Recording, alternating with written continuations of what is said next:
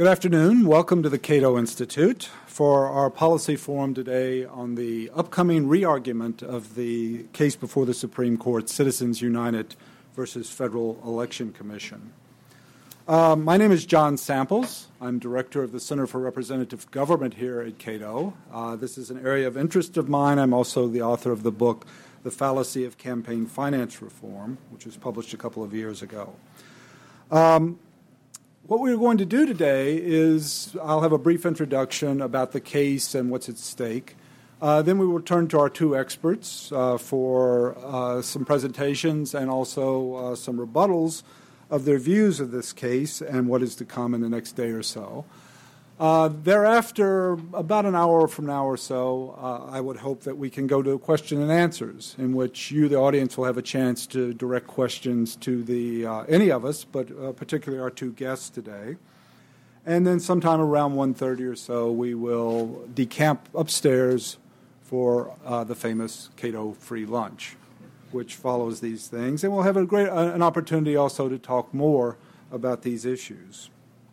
Um, I thought I would start today in talking about this case in our forum here uh, and giving you some background. Now, this is a highly complex case if you read any of the briefs and if you read any of the arguments, which are themselves fairly complex, but I want to give you a basic idea of what has happened and why we are here today. Um, in Section 203 of the McCain Feingold Campaign Finance Law in 2002, Congress made a major effort to restrict what so called electioneering communications. Now, what is that? A term of art. Well, Section 203 does not restrict corporate or union expenditures used to finance campaign communications when those are paid for out of a PAC. That's been provided for for some decades now. A political action committee is the way corporations and unions can finance such communications.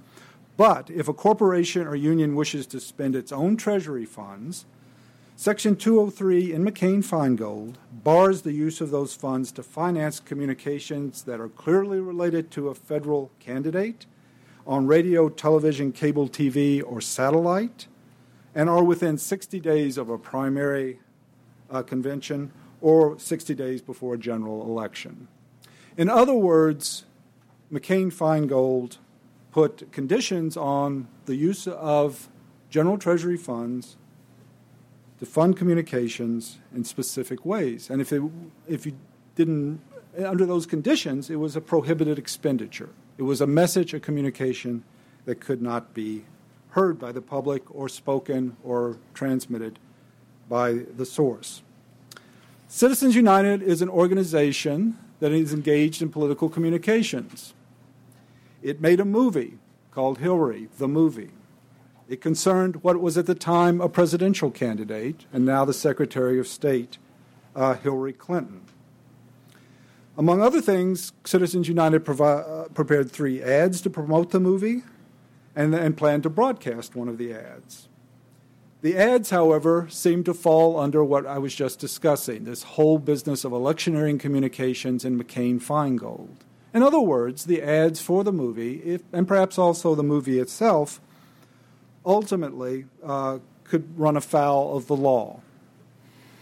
So that led Citizens United to the courts to vindicate its rights, what it saw as its rights of free speech under the First Amendment.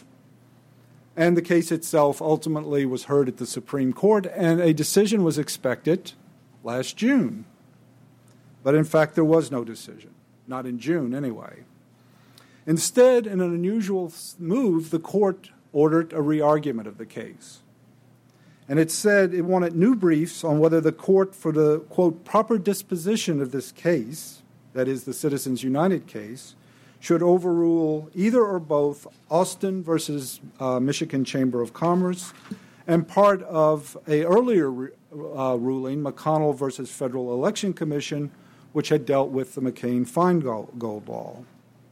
So that raises a couple of more questions, and we'll be through the background and we can go to our experts. I think it's generally understood that by far the most important case or precedent at stake here is Austin versus Michigan Chamber of Commerce, a case that dates from 1990, In that case, a majority of the Supreme Court upheld a Michigan law that barred corporations from using their internal funds, their treasury funds, to support or oppose any state candidate, even though the spending was done independently of that candidate's campaign operation. Now, in that case, so that, that's a, a, good precedent at this point. Um, there are three justices from that court that are still on the bench now. Justice Stevens, who concurred in the result, but also Justice Scalia, uh, Justices Scalia and uh, Kennedy, Anthony Kennedy. Uh, Kennedy and Scalia dissented. And we should also say that in other instances, Justice Thomas has made it clear that he too, had he been on the court, would have dissented. So it's fairly clear that on the current court there are three members who would vote uh, against uh, Austin, were it presented before them today, and perhaps may also vote to overturn it. Justice Kennedy, uh, Justice Scalia, in his uh, dissenting opinion in Austin, wrote, and this gives you some sense of, uh, of that case. Scalia wrote, quote, Attention all citizens.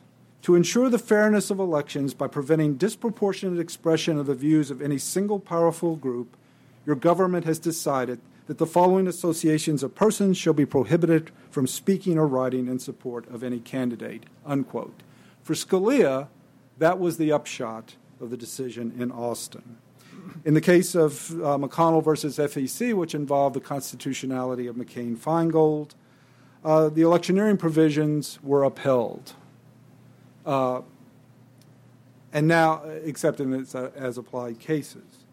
This part of the decision in McConnell involved Austin and relied heavily on it. So now we've reached the end of the beginning which is that we have a sense of what's at stake here.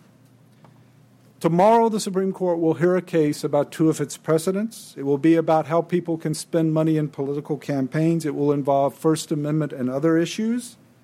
So we thought it, I thought it would be great in a, a major case like this, potentially major implications, to invite two leading experts with different views about the case to discuss it and some of the questions involved and to deal with, initially at least, as a starting point, the court's initial question about should we overrule Austin? Do we need to overrule Austin and McConnell?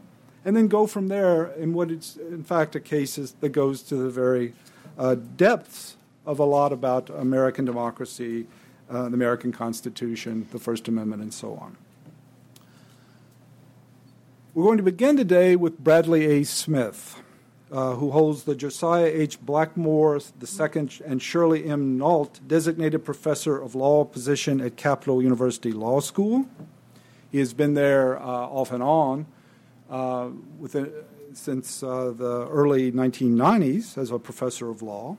In 2000, when he left briefly, he was nominated by President Clinton to fill a Republican designated seat on the Federal Election Commission, where he served for five years, including serving as chairman of the commission uh, in 2004.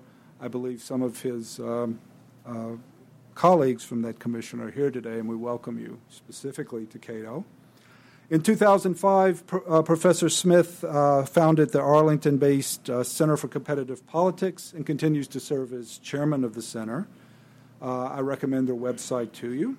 He's also on the board of the Buckeye Institute for Public policy uh, solutions. His writings have appeared in leading law journals, including Yale, Georgetown, Harvard, and he also has written popular uh, in the popular press.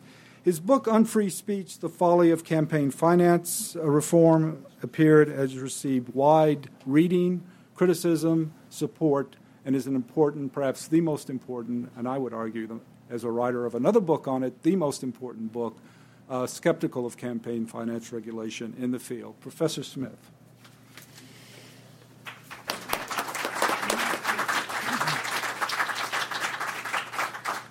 Thank you, John, very much, especially for those kind words on, on the book. Uh, I would uh, suggest that you actually read John's book, which I think is is better and has a lot more detail.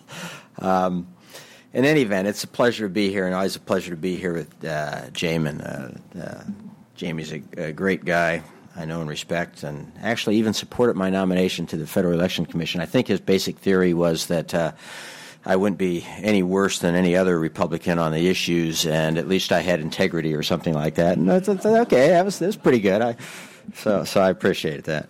Um, well, this is a um, obviously an interesting case, and you know it came. I think the court surprised people by sending it for re-argument. Obviously, that's different. It's not normally done in a special session, and that came about really because I think of the way oral argument went uh, during the case in March of uh, this year. Now, it's obvious that uh, Justice Alito, in particular, and some of the other justices may be looking for reasons to be more aggressive in striking down campaign finance laws. Alito, in particular, had written a couple of very brief concurrences to a couple of the court's opinions saying, bring us more cases, essentially.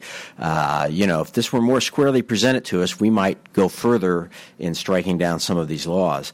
And uh, to some extent, this may be the case. They've decided to make a move.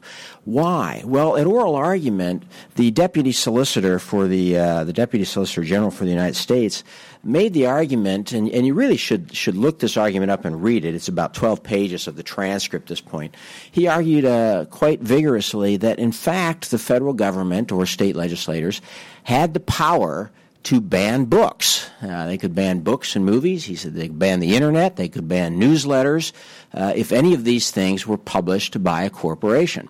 And of course, most books are published by corporations. Uh, now, this drew uh, some rebukes afterwards from people who've generally been supportive of campaign finance regulation. They were kind of stunned. They said, "What was he thinking? You know, why would he he make these outrageous arguments? He didn't need to go that far."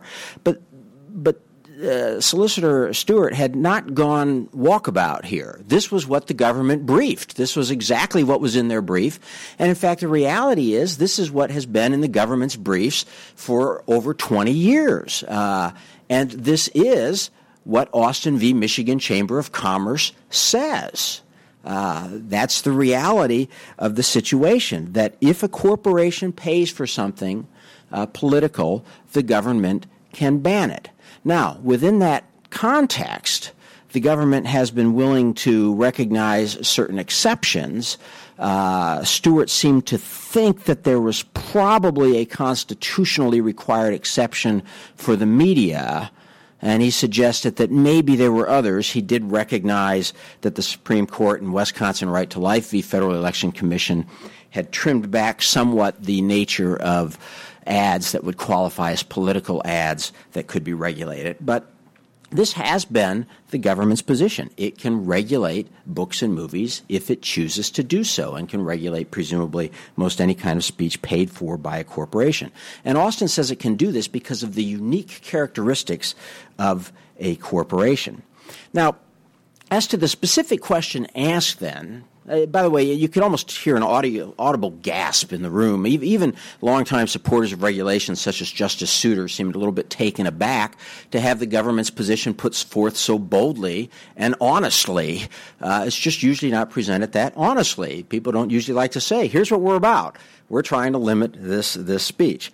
Um, so the uh, we're, set for oral argument now. The question the court asks is: Is it necessary to overrule McConnell v. Michigan or, or, McConnell v. FEC or Austin v. Michigan Chamber of Commerce? And I think the general answer has actually been, even from from those uh, briefing as Amici on the side of Citizens United and Citizens United itself. Well, it's not absolutely necessary, but you really need to do it. You ought to do it anyway. That is, it is almost certainly possible for the court, and the court may yet come up with a narrow uh, basis for ruling in this case. I think it is very unlikely that they will argue that they will uphold the government's position in its entirety that that the government had the right to ban advertisements for Hillary the movie, to prohibit its distribution through video on demand, and so on. But the government could come up with a position something like, well, movies are covered by the press exemption of the statute. They're, they're not, but sometimes they'll twist the language of a statute to say they are just to avoid the constitutional question. Uh, they might try something else to say, well, this is different because uh, listeners have to uh, seek out the information, at least in terms of getting the movie.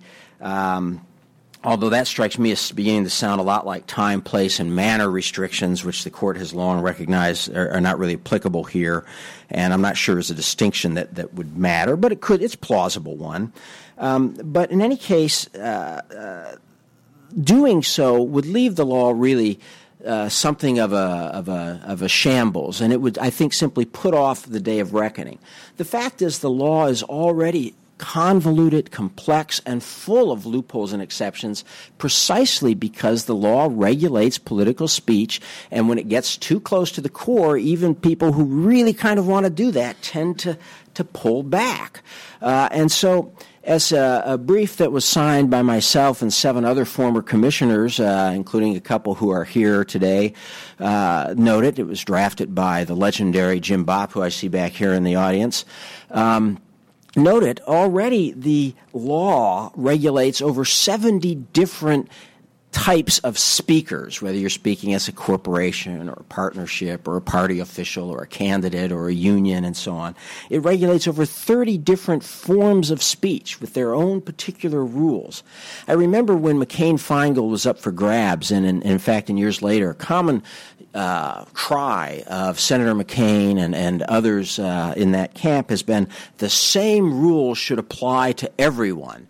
And I, have always thought this where's that come from? I mean, we're not, we're not even close to having the same rules apply for everyone. There are there is no one set of rules for which just a few people are standing outside. There's a complex maze of rules. Again, as we pointed out in our brief for the former commissioners, it, it takes up over 200 pages of statutory language, well over 500 pages of regulations, over 1,700 pages of explanation and justification. You've got a couple thousand advisory opinions by the commission interpreting all this this, and so on and so on. All a far cry from the eloquent language of the First Amendment, eloquent in its simplicity Congress shall make no law, which, even if we don't take an absolutist position towards it, seems to be somewhat violated by this convoluted nature that our law has reached. So I, I, think that it would have been very tough for the court to say, yeah, let's carve out some more exceptions. And I'm not sure how well those exceptions will hold up because of the changing nature of technology. For example, suppose the court says, well, okay, movies are going to be covered under the press exemption. Might be a narrow way the court can do it. Well, it doesn't take much to do movies anymore. I mean, people make some pretty good movies. You go to YouTube, you see some pretty good stuff there that folks can make, and you can distribute these things quite easily uh, through video on demand, through internet uh, distribution, and so on. Similarly, the internet itself blurs the line between the idea of a traditional press and everybody else. The fact that changes in the industry in the press, where companies like General Electric and and Disney own television networks, you know, you no longer have sort of the family-owned newspaper dynasty. Uh, rather, you have corporations that have the right to speak because they own newspapers or television facilities, and corporations that don't have the right to speak because they don't own newspapers or television facilities. Um, and you have individuals who can increasingly creep in on those roles. Um, so I think that ultimately you can see in a whole variety of ways that it's getting very, very hard to make these long exceptions stand. And it was only because of these exceptions. It was only because there was a, an exception for the press, the institutional press, that somehow I think the law was able to stand. I think without that exception, nobody would have dreamed the law was constitutional at any point in time, right? But they, you know, an exception for the press might have made some sense in the 1970s when we could kind of identify press. I'm not sure it was a good constitutional doctrine, but at least we knew who they were. Nowadays, that line is so blurred that I just don't think it's a workable type of exception in any case. So, it's a difficult situation in which supporters of the law are placed. Uh, they've argued repeatedly that the law has been in effect for many years, but that's somewhat overstated because for many, many years, while the law prohibited corporate expenditures in races, it was either not enforced or it was very easily, to use the, the phrase these days, circumvented because the Supreme Court itself recognized that you couldn't limit all this speech. They said, unless it's got this express advocacy component, vote for, vote against, support, defeat, corporations can still largely fund it. They can fund these issue ads. And the court recognized that those issue ads were often as effective as any other ad. Uh, that's just the way it was to protect speech. So only with McCain Feingold well, not only, but increasingly, and with McCain Feingold, the latest step, does it become more and more important, important for corporations to find another way to speak because McCain Feingold now begins to say, well, you can't even do issue ads if they're close to an election. In other words, if we keep closing off avenues of speech, we push further and further toward these extreme uh, ends that are going to have to be dealt with at some point. Um, and the bottom line is when you really listen, I'll let Jamie make the arguments, but when you really listen to all the arguments made for why corporate speech should be banned, they really come down to because some of us don't like what we think the corporations are going to say. And we're really upset about that. And that's really, in the end, kind of the bottom line that we have. And so it's a difficult position to uh, uphold. So the government has taken a very interesting position in this case. Rather than defending Austin as Austin was written, it has essentially run away from Austin Austin used this rationale that speech should match the popular support that it had. In other words, if a speaker had a lot of popular support, then he was entitled to a lot of speech. If he didn't have a lot of popular support, then he wasn't entitled to much speech. That was sort of the theory of Austin that speech should reflect, spending on a campaign should reflect popular support for the views expressed which I think again has things exactly backwards. Spending should not reflect pop pre-existing popular support. That's one reason why people spend. That's one reason why they campaign. But this was one of the arguments that was made, and the idea was that this, if people were spending more than they had in pre-existing popular support, somehow that was corroding the political system. People might be persuaded by hearing those arguments, and then the political dynamic would change from some pure political dynamic that existed before they heard those arguments. Uh, I don't do justice to the position. I'm sure I don't, because for the life of me, I, I really don't understand it. But that's kind of the position. The government here on re argument ran away from that argument of corrosion. They don't talk about corrosion at all. Instead, their argument now is that independent expenditures, that is, expenditures made independently of a candidate, in fact pose the same type of threat of quid pro quo corruption as a campaign contribution, which the court has long said you could regulate more heavily because there's more of a possibility of quid pro quo. Somebody comes up, says, I'll give you $10,000 for your campaign, but I want you to vote in some way or something like that. At least that's the theory. With independent spending, the idea was you didn't have that kind of opportunity for the quid pro quo. The government's position now is no, no, the same, the same thing is there, the same type of possibilities of corruption. So the government is, in essence, doubling down here. Whereas Austin relied on the specific idea that corporations amassed great wealth using the corporate form, which was some special favor from the government, that corporations were in some way different than everything else, so they could be regulated differently. Now the government comes in and is saying, in this case, no, no, you know, it's just that independent expenditures can all be regulated. They're corrupting. Now, the government does argue they're most corrupting when made by contributions. But their argument really does not suggest, other than as an evidentiary matter, that there's any reason why the government could not ban a book that's not published by a corporation. So if you really look at it, the government goes in in March and they say, look, if it's published by a corporation, we can ban a book.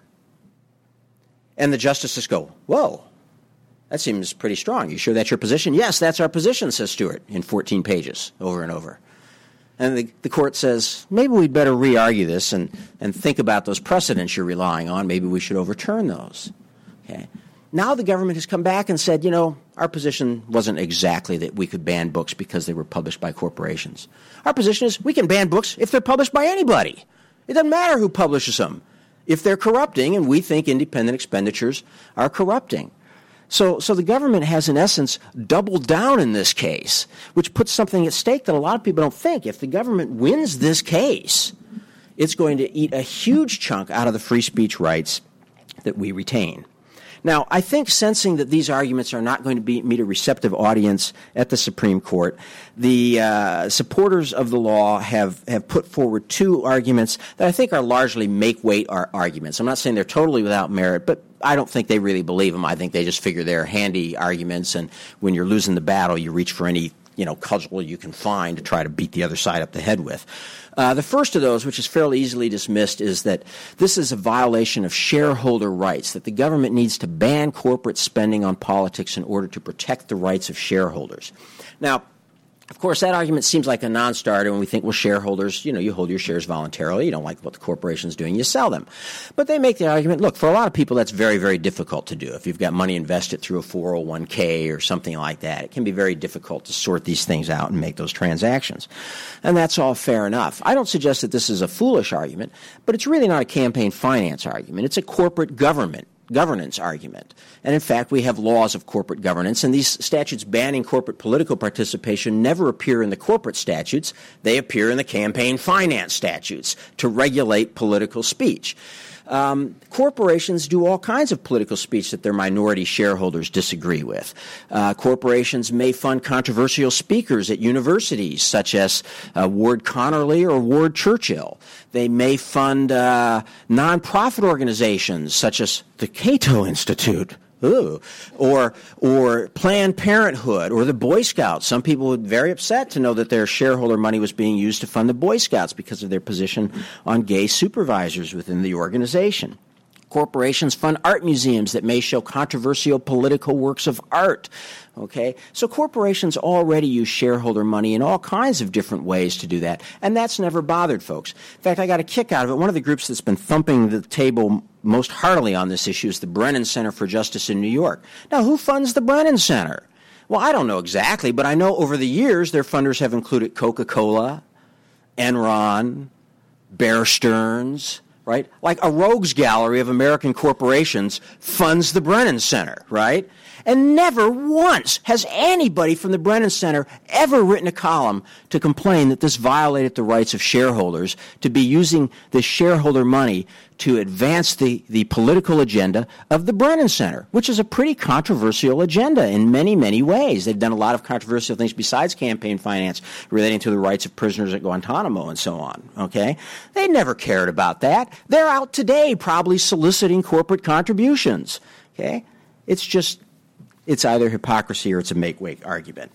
Um, the other thing is, of course, that it's far too broad an argument because many corporations uh, don't have those shareholder dissidents. Closely held corporations, for example, and even if every member of the corporation wants to spend the money that way, these laws would prohibit them from doing so.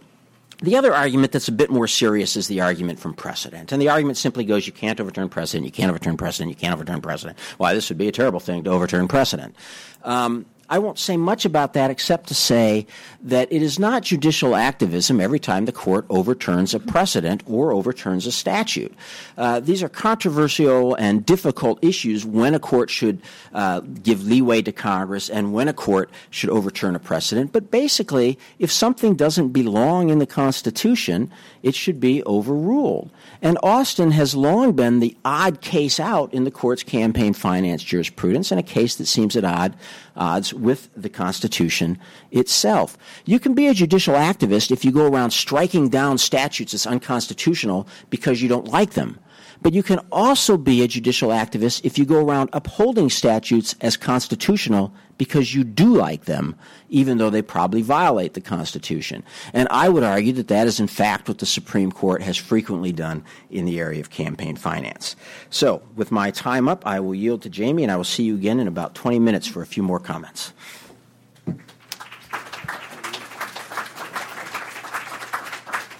I can't resist a couple of comments. Uh, uh, the Coca Cola Corporation? Are, are, you a Pepsi man or something? The, uh, uh, the other thing is, indeed, there are really good uh, videos on YouTube, and you can find one about Citizens United with me in it. But there's also good people, actors or people that are that, that do well on the video. So look that up on your uh, local search engine. Our second uh, speaker today will be Jamin Raskin, who's professor at law and director of the Law and Government program um, at Washington College of Law at American University. Uh, he's also the founder of the acclaimed Marshall Brennan Constitutional Literacy product, uh, Project. He teaches constitutional law, the First Amendment, and legislation. He has written dozens of law review articles, widely discussed ones, and several influential books, including Overruling Democracy, the Supreme Court versus the American People in 2003, which examines patterns of conservative judicial activism and, and interference with democratic politics. An active constitutional lawyer, uh, Jamie, has represented clients as diverse as Reverend Jesse Jackson, Ross Perot, and Greenpeace, and was chairman of the Maryland State Higher Education Labor Relations Board. In September 2006, he won a landslide upset victory in the Democratic primary for state senate from District 20 in Maryland, which is Silver Spring and Takoma Park, uh, toppling a 32 year incumbent, and went on to win 99% of the vote in the November general election. Uh, the Washington Post has called Senator Raskin Maryland's, quote, authority on constitutional issues, unquote. Professor Raskin.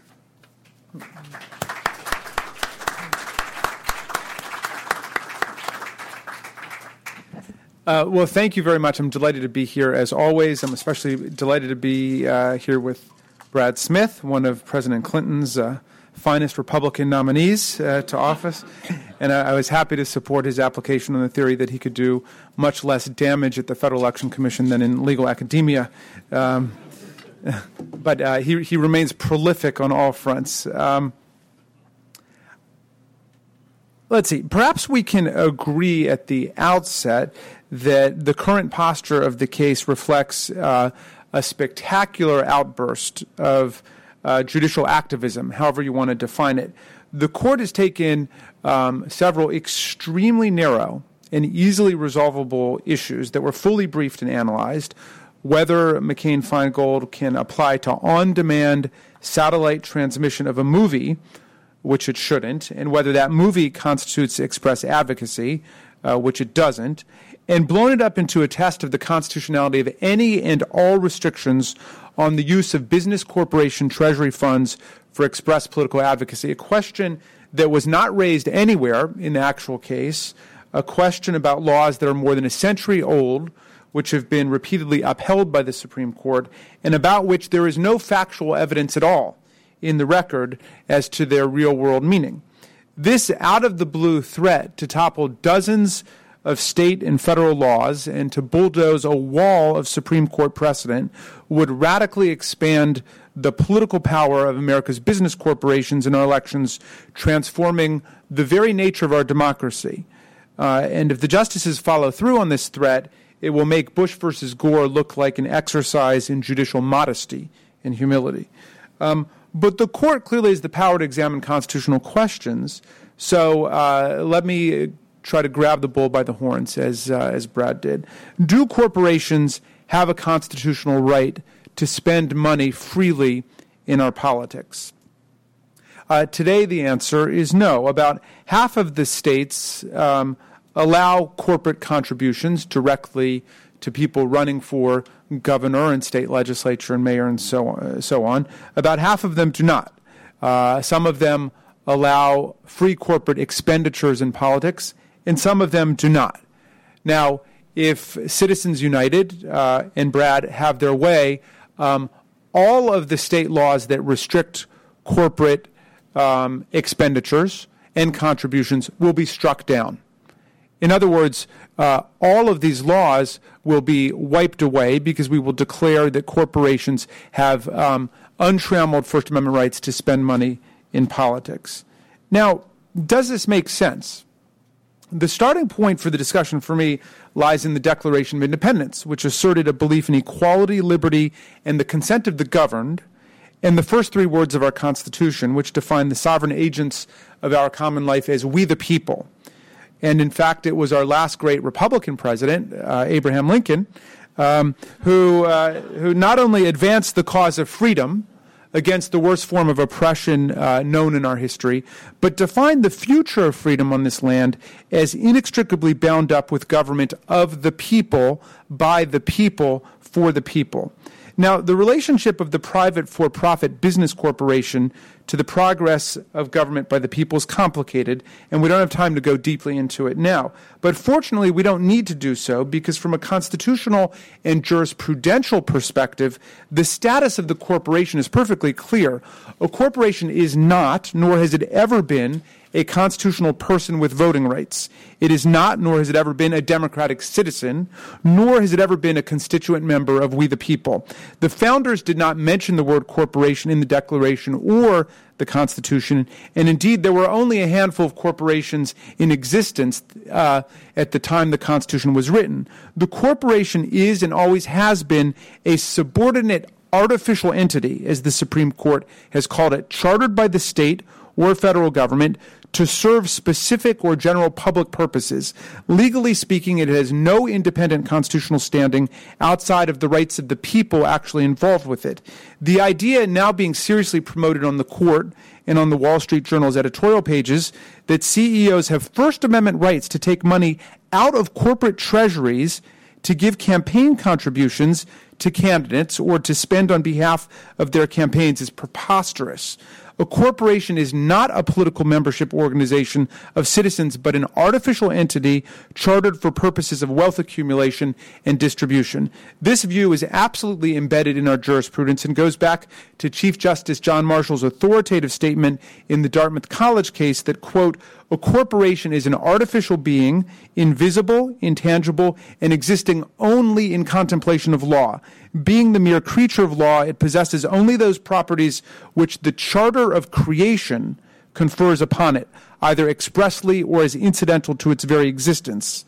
Justice Brewer wrote that under our Constitution, quote, a corporation is not endowed with the inalienable rights of a natural person. It is an artificial person created and existing only for the convenient transaction of business.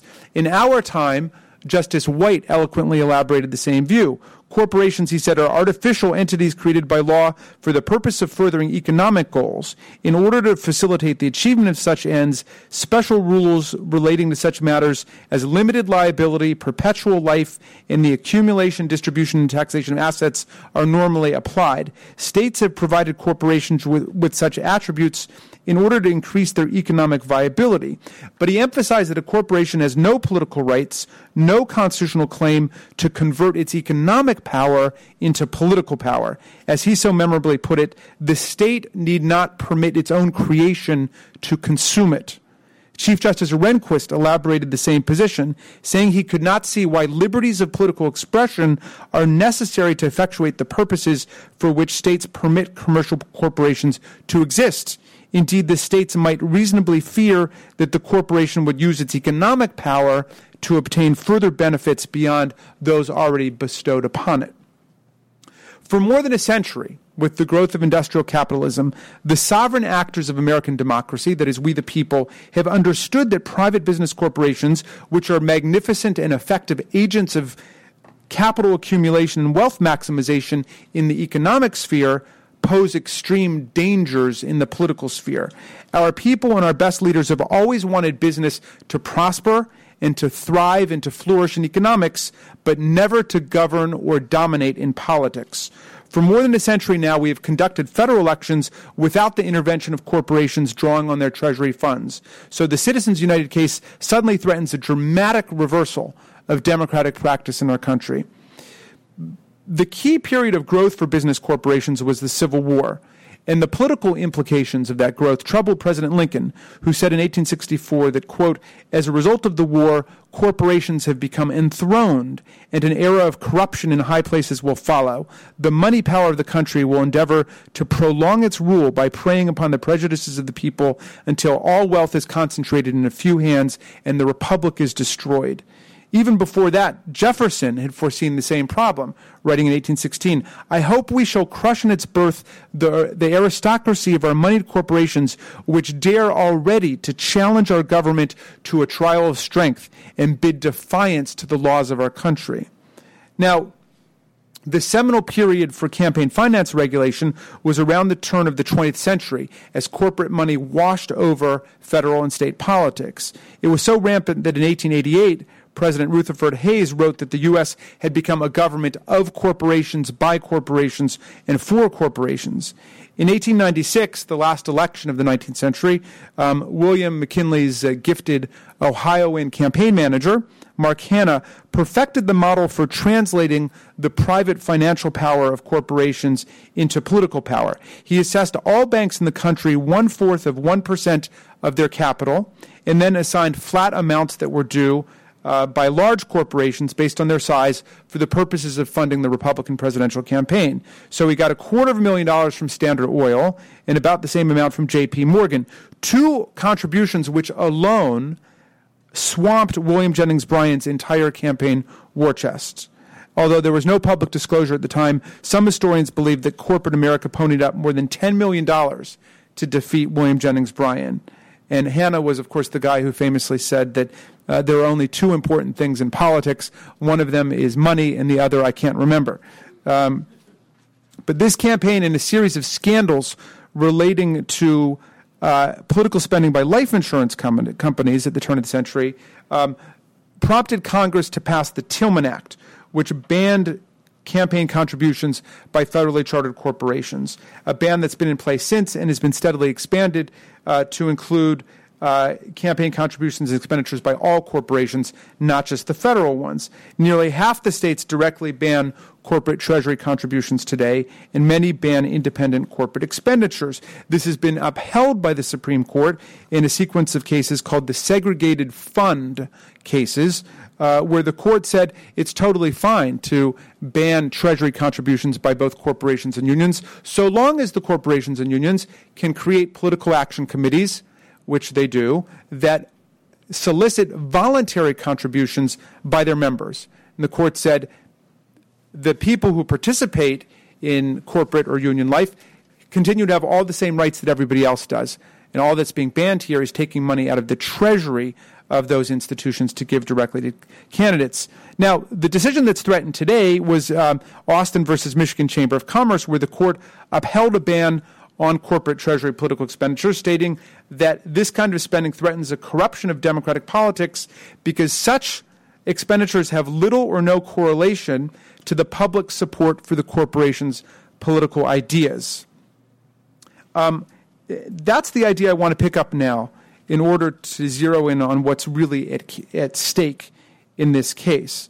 Um, given that all the precedent is on the side of Austin and McConnell, given that we have nothing on the record by which we can judge what the effects would be of unleashing essentially unlimited corporate expenditures and contributions in our elections, nothing on the record about how corporate shareholders or employees can even monitor, much less control, the new political spending and contributions by corporate officers, nothing on the record about whether the long-standing segregated fund requirements actually burden anybody's free speech in any way, we're forced to consider the matter as a question of pure constitutional and political logic. Are corporations to be treated under the First Amendment like democratic citizens with the right to spend and give freely in campaigns? Well, the first thing we notice is that all citizens, including corporate executives, already have equal rights to contribute and spend under the campaign finance laws. So citizens who happen to be a CEO or a CFO for a corporation already has the same right that bus drivers and teachers have to give $2,000 individual contributions to candidates for federal office. And I dare say, in general, a far greater capacity to exercise this right, either directly to the candidate campaigns as individuals or through political action committees. Indeed, executives at corporations already enjoy far greater opportunities to multiply and aggregate their power through the PAC vehicle um, because business corporations have adopted PACs far more than any other group in society. But we can go further. Um, individuals aligned with particular industries and corporations have robustly availed themselves of this option over the decades. For example, people associated with several prominent corporations that have managed to win hundreds of billions of dollars in federal bailout money from Congress over the last year were shrewd enough to pump millions of dollars into federal campaigns of candidates from both major parties to bundle their contributions together and to show that they are coming from this or that constituency group. According to the Center for Responsive Politics, executives, board members, and employees of Goldman Sachs, for example, gave more than $3 million to Democratic and Republican candidates in the 2008 cycle, with more than 90% of that money going to incumbents. They were able to produce this collective infusion of cash without ever having to resort to raids on the corporate treasury. And yet now we're told they need to be able to take money out of the corporate treasury too in order to enhance and enlarge their influence over Congress. Well, the second thing we notice is that under current law, all federal political money contributed to candidates or spent on their behalf comes directly from individuals who want to voluntarily associate themselves with the views of the candidate and promote those views, or from PACs, which are essentially membership groups that receive and pool individual contributions. In other words, the First Amendment is currently protecting the right of people to freely associate and spend their money to advance their political views. But a, corp- a corporation is nothing like that. It's neither a person expressing himself or herself, nor a membership group collecting the voluntary contributions of many individuals who are expressing their political views. The money that corporations propose to spend comes from the corporate treasury, which is where the company's business income is deposited. So if the McDonald's Corporation executive team, for example, chooses to spend treasury money on behalf of candidates they like, the money comes from the consumer spending of McDonald's customers, or the labor of McDonald's employees, or the investment of McDonald's shareholders. Yet neither the customers, nor the employees, nor the shareholders have anything to do with the decision of whether or how to spend corporate dollars in public elections. In the real world, they have no control over it at all. The one group with the say in the decision, corporate executives, is not spending any of its own money. They are free to do so on their own time by taking out their personal checkbooks, but they want to take money out of the treasury, the corporate treasury. But neither are these corporate executives even expressing their own political views, and this is a key point. Their fiduciary duty to the shareholders, the business judgment rule, and everything else in corporate law compels them to spend money in one way and one way only to increase and maximize shareholder value. As Milton Friedman famously put it in Capitalism and Freedom, there is one and only one social responsibility of business to use its resources and engage in activities designed to increase its profits. Anything else is, in essence, a breach of fiduciary duty to the shareholders. In that sense, the law essentially requires that corporate expenditures reflect nobody's political views, but rather to advance an economic purpose, which is profit. To the extent that the money invested in politics is well spent from a corporate point of view, it will constitute inefficient and wasteful rent seeking from a social standpoint. And to the extent it does not constitute successful rent seeking behavior by the corporation, it breaches the fiduciary duty of the shareholders. But in any event, and this is the key point, there are no First Amendment values being served in terms of the rights of a speaker citizen. No citizen is speaking his or her mind. The state is compelling an artificial entity that it has organized for economic purposes and endowed with all kinds of economic advantages to spend its money to further tailor the state's agenda to its economic goals. If the conservatives on the court get their way, the state will not only be permitting its own creature to consume it, as Justice White said, but commanding it to do so. For corporate executives will be constrained to spend on behalf of not the best candidates as they see them, but on behalf of those who will increase the profits of the company, all other public interests be damned. That will be the law. Corporations will remain a pure legal fiction as Chief Justice Marshall had it, but their political power will be as real as trillion dollar bailouts for Wall Street, the implosion of worker pensions at Enron, the handsome contracts of Halliburton, or the criminal activities of Blackwater. Now, to see how far this path takes us from real First Amendment values relating to popular self government and expression, consider this anomalous implication. Once upon a time, there was no difference between public and private corporations. All were just corporations. And the Dartmouth College case gave energy to the emerging distinction between the two. But municipal corporations today are still corporations. Baltimore and Chicago, uh, just as much as Exxon and Mobil. And I would pose this question to my friend Brad. Do cities and towns, as municipal corporations, have a First Amendment right to spend money in politics also? And to contribute to campaigns. Surely they have powerful self interests in spending to promote presidential candidates, for example, who favor mass transit and a strong federal urban policy, or to influence state legislatures to equalize spending on public schools in urban and suburban uh, jurisdictions. Does that mean they have a constitutional right to publish books, um, to promote particular candidates running for U.S. Senate or President? If not, does that mean you actually want to ban books? Do you actually want to censor books? Or are you saying it's just a confusion of categories to say that a corporation should be treated like a citizen? Now, I would say that a municipal corporation is not a citizen. It has no business telling citizens how to vote. And it's the exact same thing with, with a private corporation. Um, finally, the threat of corporate government should be perfectly obvious to true libertarians, especially those who have actually bothered to read uh, Adam Smith's huge book, admittedly, but uh, nonetheless it repays reading Wealth of Nations. Smith championed a truly free market and thought that individually, business corporations could participate beneficially in them.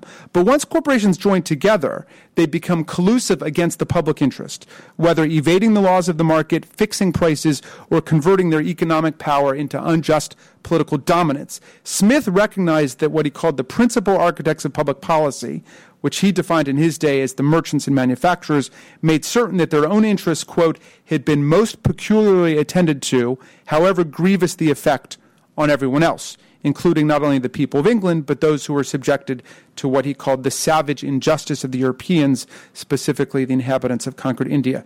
We should heed Adam Smith's repeated warnings about the political power of corporations and resist the kind of judicial activism that would usher in a period of expanded corporate dominated government in the United States. Thanks. Thank you, Jamie. I have offered, uh, before we go to Q&A, I've offered both speakers about five minutes to reply. Brad? Well, Jamie gets so much in, and I'm going to need. I'm sorry, John. I'm going to go about 40 minutes here in replying. Uh, no.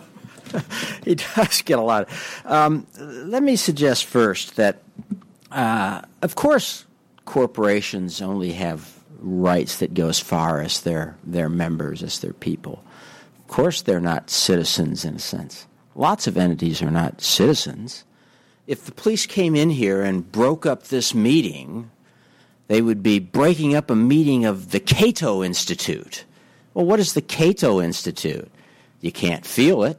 It can't walk down the street. It doesn't vote. Does it have Fourth, Fifth, or Sixth Amendment rights? No. But the people do. We do. The people who are the Cato Institute. Corporations aren't created by the state. I mean, now and then the state does create a corporation. But as a general rule, they're not created by the state. They're created by people. And the state recognizes that as part of a legal regime, just as it recognizes contracts between people and property rules between people. It sets forth a legal regime that governs affairs. And some states have bad legal regimes, and some states have good, wise legal regimes, and that has much to do with how well governed those states are.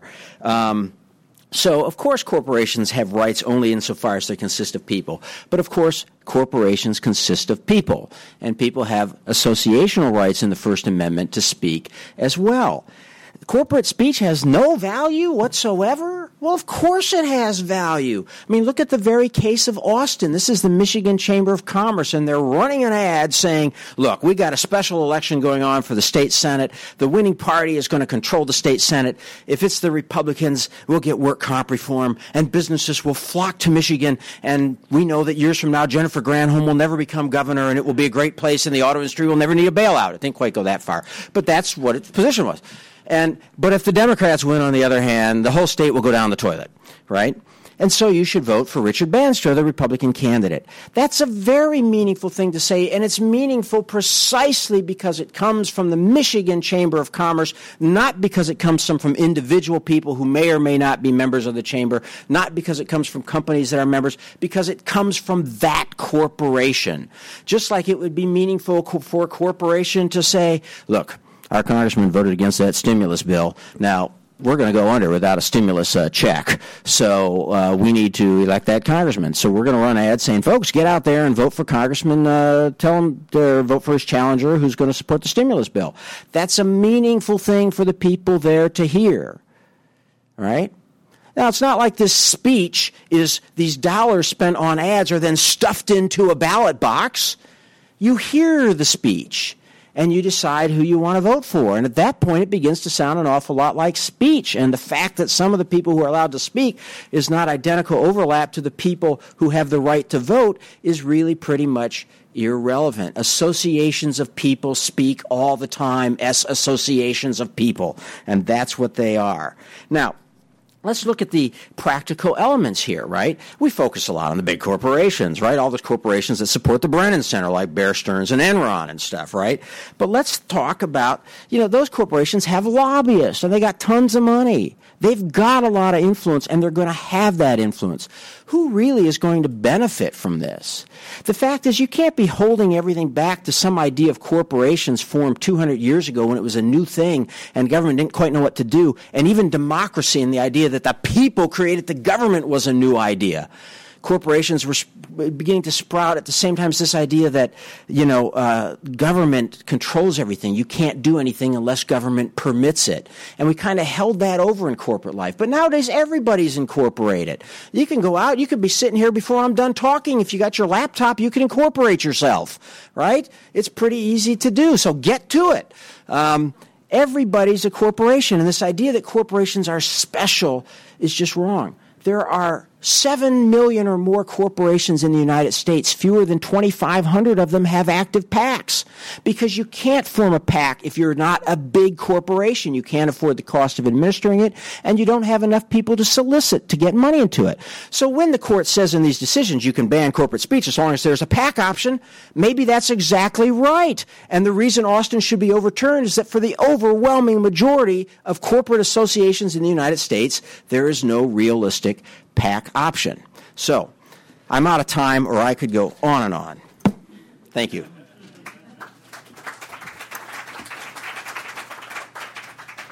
Jamie? An abrupt ending for you.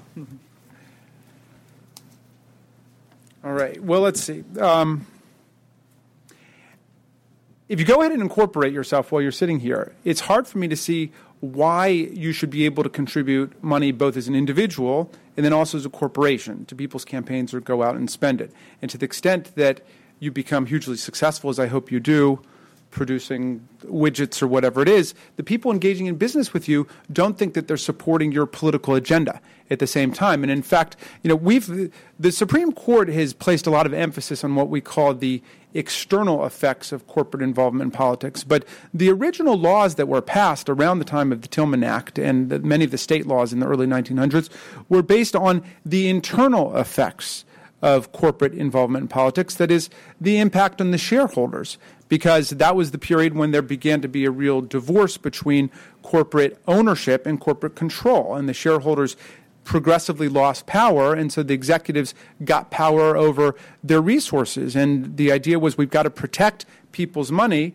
from corporate executives taking advantage of it, spending other people's money on their political agenda. Now, not every state necessarily has to believe that's a problem, but a lot of states do believe that's a problem. Why would we constitutionalize the political rights of corporations to say that states cannot intervene to protect the interests of shareholders as well as the interests of all citizens in having an even playing field where every citizen can get involved?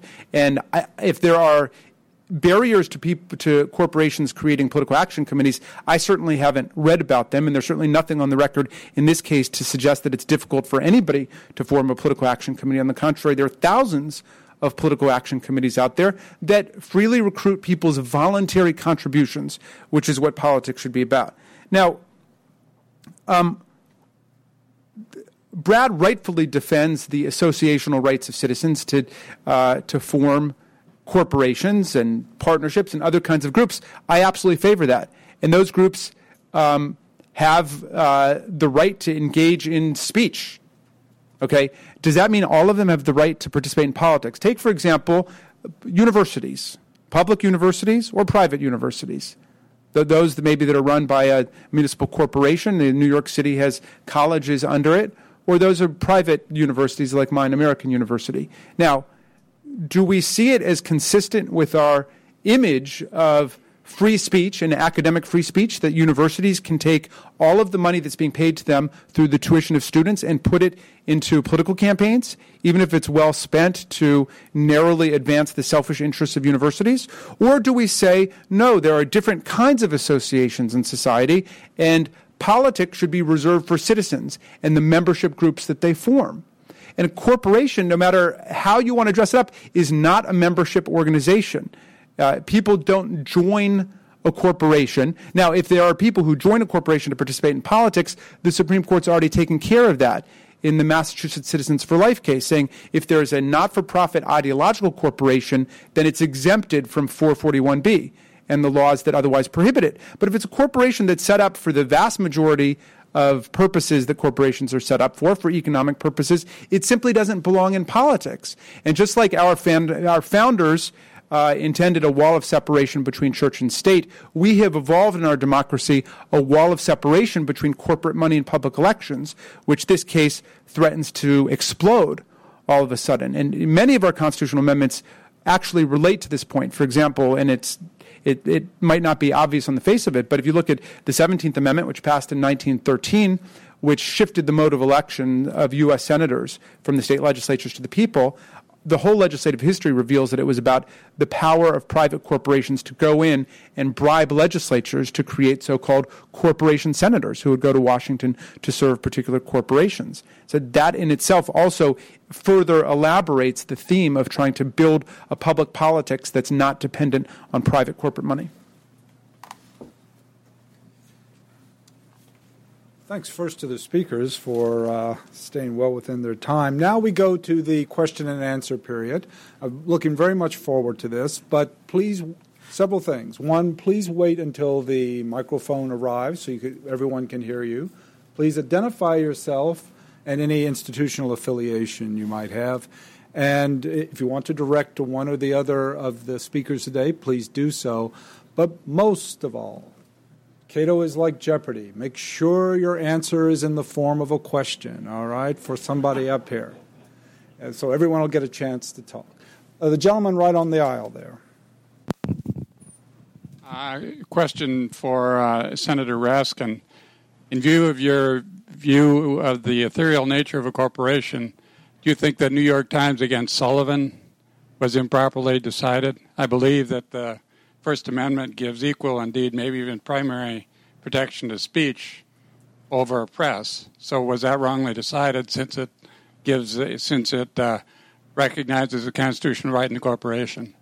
You can speak. Right. No, I think it was absolutely rightly decided, and it is a, a critical First Amendment landmark. And I hope that nothing I've said is in any way in conflict with that. Um, you know, there was a there was a claim that was rightfully dismissed by the Supreme Court that the New York Times did not enjoy First Amendment protection because it sold its newspapers or speech. Well, that of course would obviate any First Amendment protection for any bookseller or magazine seller or newspaper seller or what have you.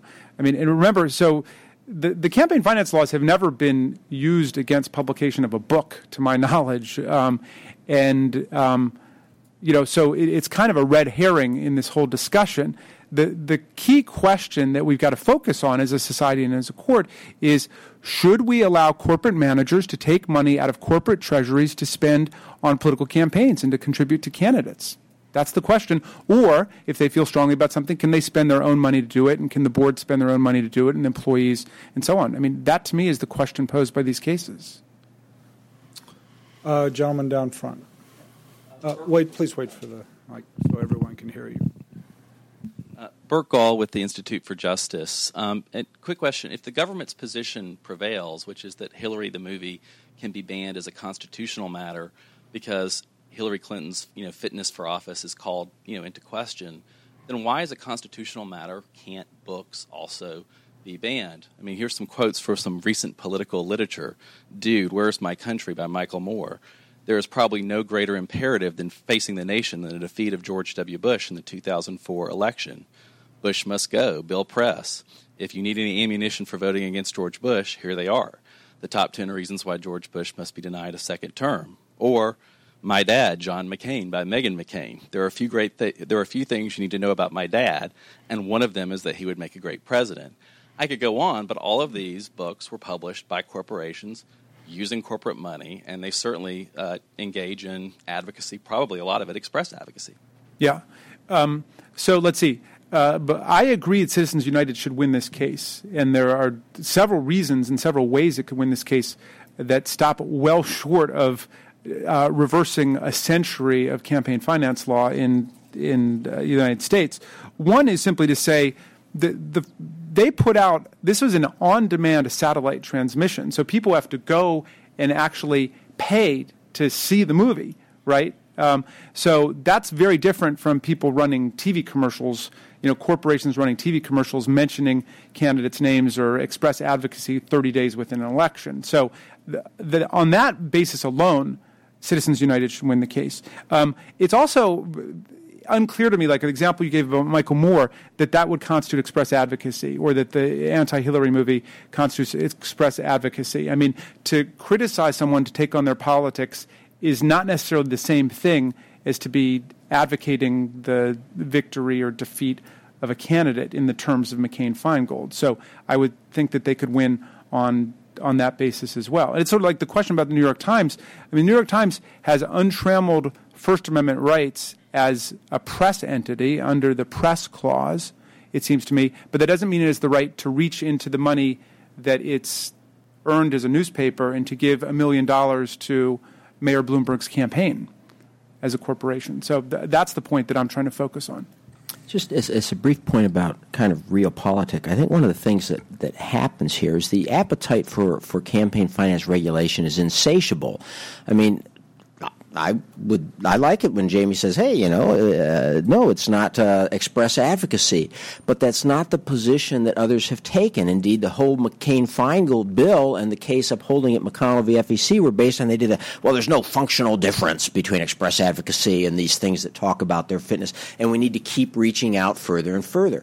And of course, what ultimately happens is as you keep constraining the, the avenues by which people can speak, you run the the sort of risk of the the twang back. So, leaving aside what I think would be the ideal world or anything, I mean, one of the issues here is that the insatiable appetite for more regulation may be causing the backlash, and it's people who are allies of Jamie's, not necessarily himself, who, in, in a sense, are, are creating their own catastrophe because they do keep trying to cut into people's rights to engage in, in speech to the point where, again, the court is suddenly sitting there saying, wait a minute you mean you can ban books? And the government's saying, yes, we can.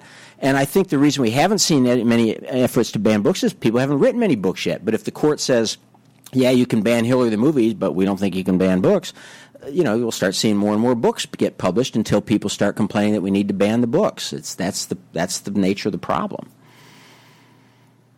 Uh, gentleman, second from the top, Jim Bopp.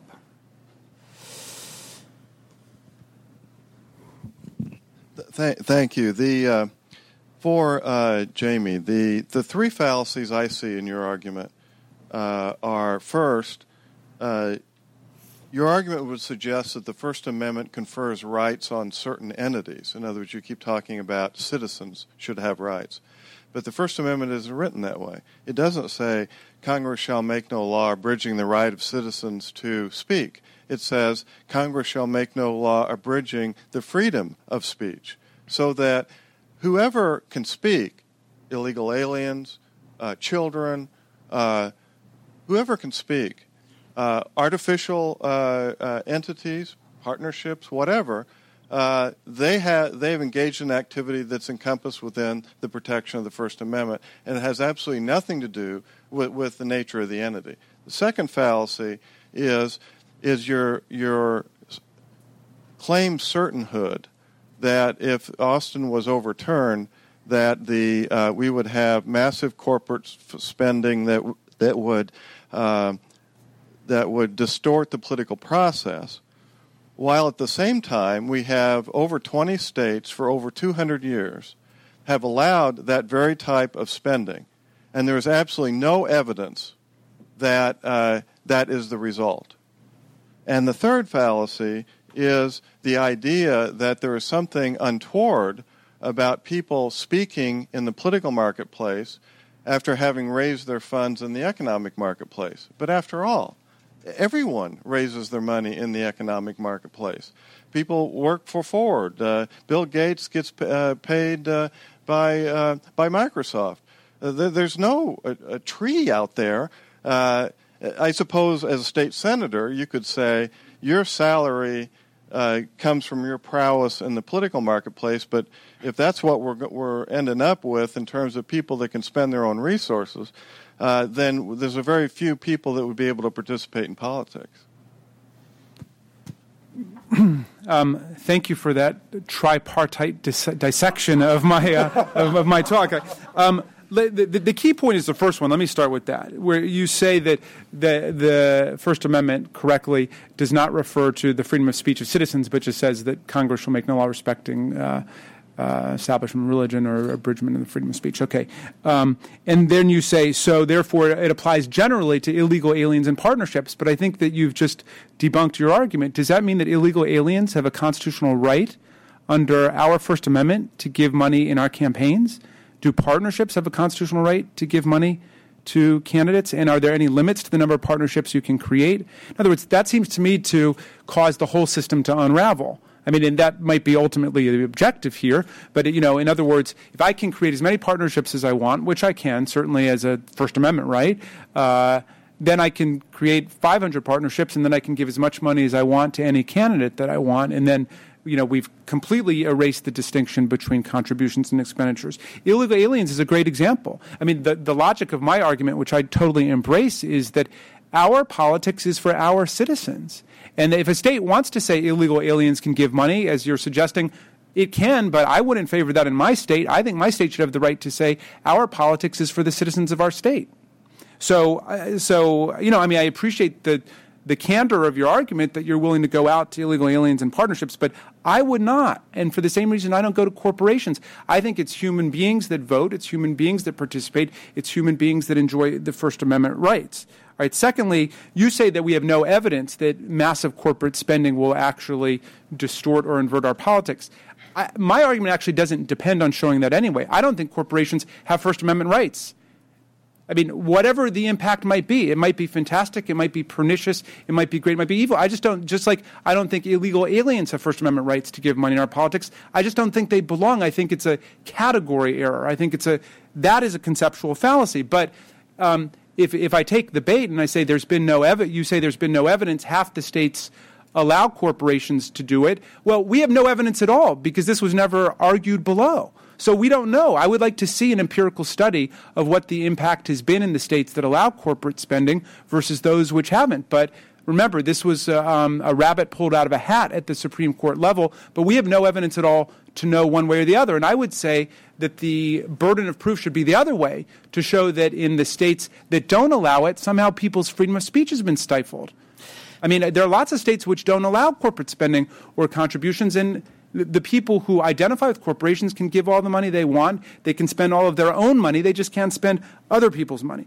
Finally, um, you say everyone gets their money from economics and then converts it to politics, which is true, again, as citizens. I think it's a very different thing if you say, well, I think universities should be able to spend their money in politics. I think the city of Washington, D.C. should be able to spend its money in politics. Nobody has been able to explain to me why this argument about corporations having First Amendment political rights shouldn't carry over to municipal corporations.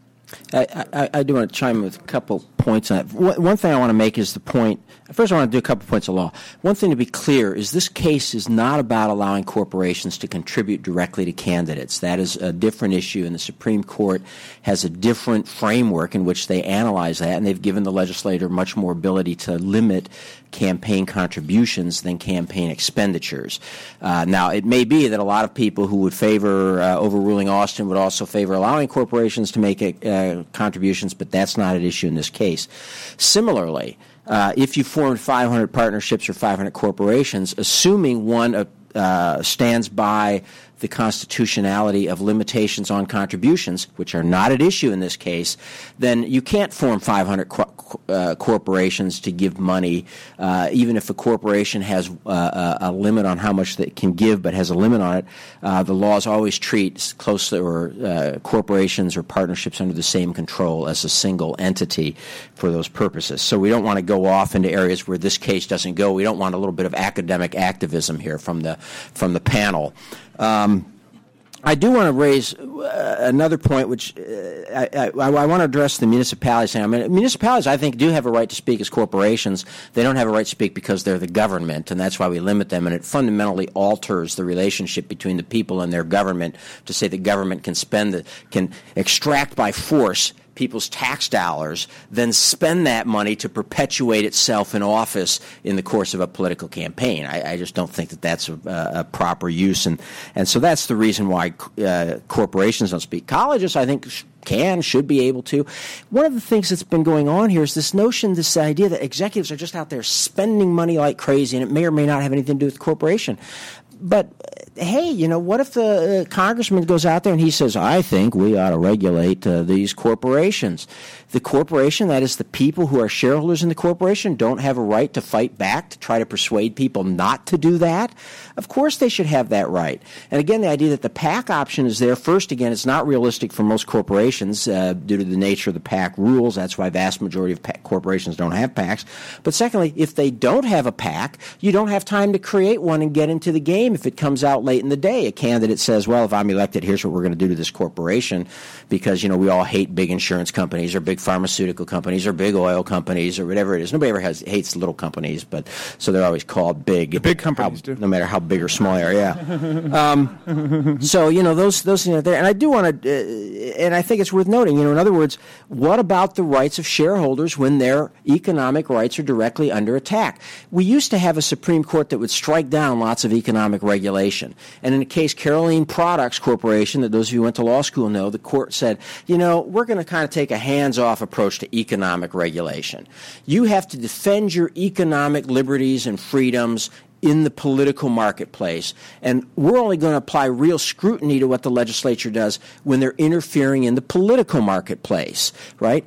You can't have the promise of Carolene Products then is, you know, we're going to give Congress a lot more leeway to regulate economics, but people have a right to participate in the political market. You can't then turn around and say, but some people, those of you who have your economic interest in the form of corporations, don't get to participate in the political market. It turns our entire foundation of modern constitutional jurisprudence, which is based on this Carolene Products upside down.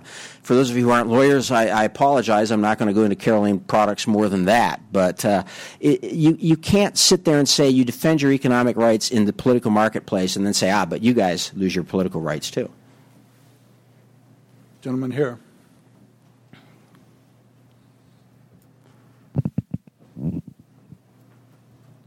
Hi, I'm Jed Brinton, and I, I just wanted to, I guess it seems like the key issue here is this question of, you know, corporations made up of, of as of people um, and these people as individuals. And I, I, like the example of me being able to incorporate here. So if I were to incorporate, you know, using my laptop right now, then I guess the idea, and I guess this question is mostly directed Professor Raskin, is that from then on, that slice of my life, the slice that I do under that corporation, it can be my, my political speech in that arena can be limited. Um, I, I, don't have First Amendment rights as the CEO of that corporation, uh, and so the money I raise in that area and whatever I benefits I accrue from that, what the government's given me as a corporation, I can still speak, you know, me qua me, but I can't do it as you know as the CEO of my corporation. Um, and I'm wondering, it seems if we compare that to other situations, I, I, don't know why that's such a unique thing. And so one that comes to mind would be uh, what if I decide to join a professional sports team um, in the city and it's you know a publicly funded stadium that we use and I become famous and rich through that um, you know but it seems like I still you know me qua sports star I would still have the power to speak politically under the First Amendment it seems like protected.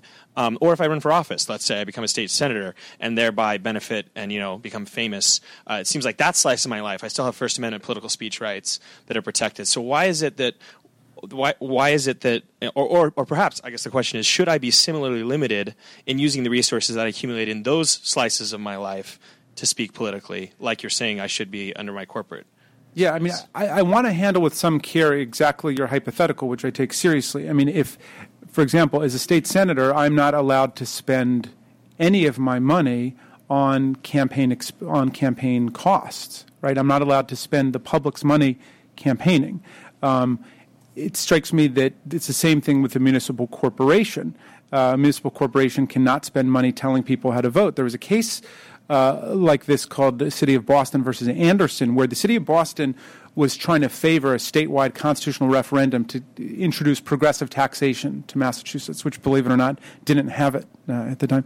And um, so Boston, the city wanted to say, tell people across the state, vote for this because it's something we need that will, um, you know, benefit the people of Massachusetts. And the the um, attorney general said they can't do it. They went to court to say we have a First Amendment right to do it, and the court said you don't have a First Amendment right to do it because the state has an interest in stopping you from it because there's an interest for, of the dissenting citizens, the dissenting shareholders, in essence, of the city of Boston. Well, of course, it's the exact same thing with corporations. Most corporations are not one person, like what you're suggesting. Um, and so you immediately have other people's money involved. And why doesn't a state have at least the opportunity, at least the option to say, you know what, we're going to protect the rights of the dissenting shareholders by saying corporations, that the corporate executives can speak all that they want and spend all of their own money that they want, but they can't dip into the corporate treasury to spend other people's money advancing their political agenda. Um, one thing that's that's uh, worth uh, going back to, since we talked just about corporations again and, and the, the, use of speech, and I just want to squeeze it in, is the question Jamie raised in response to the last question too about who has the burden of proof here, and he said, well, if you you should have the burden of proof to show that your speech is stifled. If by that he means a sort of a standing jurisprudential matter, do you have standing? Have you shown that you're suffering an injury? I think that's met pretty easily. I mean, uh, Citizens United, you know, can't speak. Corporation, a group of associate people can't speak. They're limited in their ability to do that. So, if we mean it in the broader sense, that is there a government compelling interest that overcomes the speech rights to enable it to regulate that speech? I think that burden of proof has to go exactly the other way around. That the entire idea of the Constitution is that the government would have uh, quite a substantial burden to show that it needed, in fact, to regulate that speech. That it was really true that it was going to be consumed by its own creation, if you want to use that that phrase. So, I think the burden of proof in that sense, you know, has to go to those who would regulate speech. I, am not quite sure what else. It may not, you don't have to be an absolutist on the First Amendment, but I'm not quite sure what else Congress shall make no law means if it doesn't mean that those who would make laws don't at least have a burden of proof that it's really important to do so. Ashley March in the back there.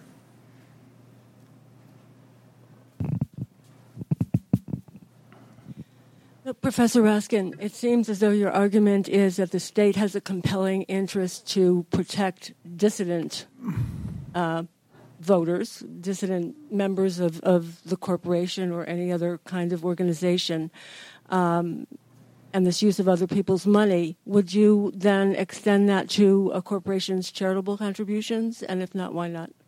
Sure. Well, I mean, of course, that, that's totally a matter of state law. There was a very respectable argument made when this first emerged that corporations should not be involved in charities at all, both because uh, a lot of the shareholders might not agree with the particular direction of the expenditures, but also that corporations should not be determining patterns of social giving. If there are social needs, they should be taken care of publicly as common goods rather than haphazardly catch as catch can by virtue of some corporation saying, I like the Kennedy Center, or I like the Cato Institute, or whatever. So, um, the, absolutely, I think that that is a matter of state law and it properly should be. Um, and it's up. And if a state, you know, wanted to regulate that in some way, for example, it has to when it defines what is charitable and what's not. I think that that's totally within the power of the state to determine. Uh, I just should tell you, I'm laughing because uh, Ashley does foundation fundraising here. So when Jamie's king, Ashley has to find another job. the gentleman in front here.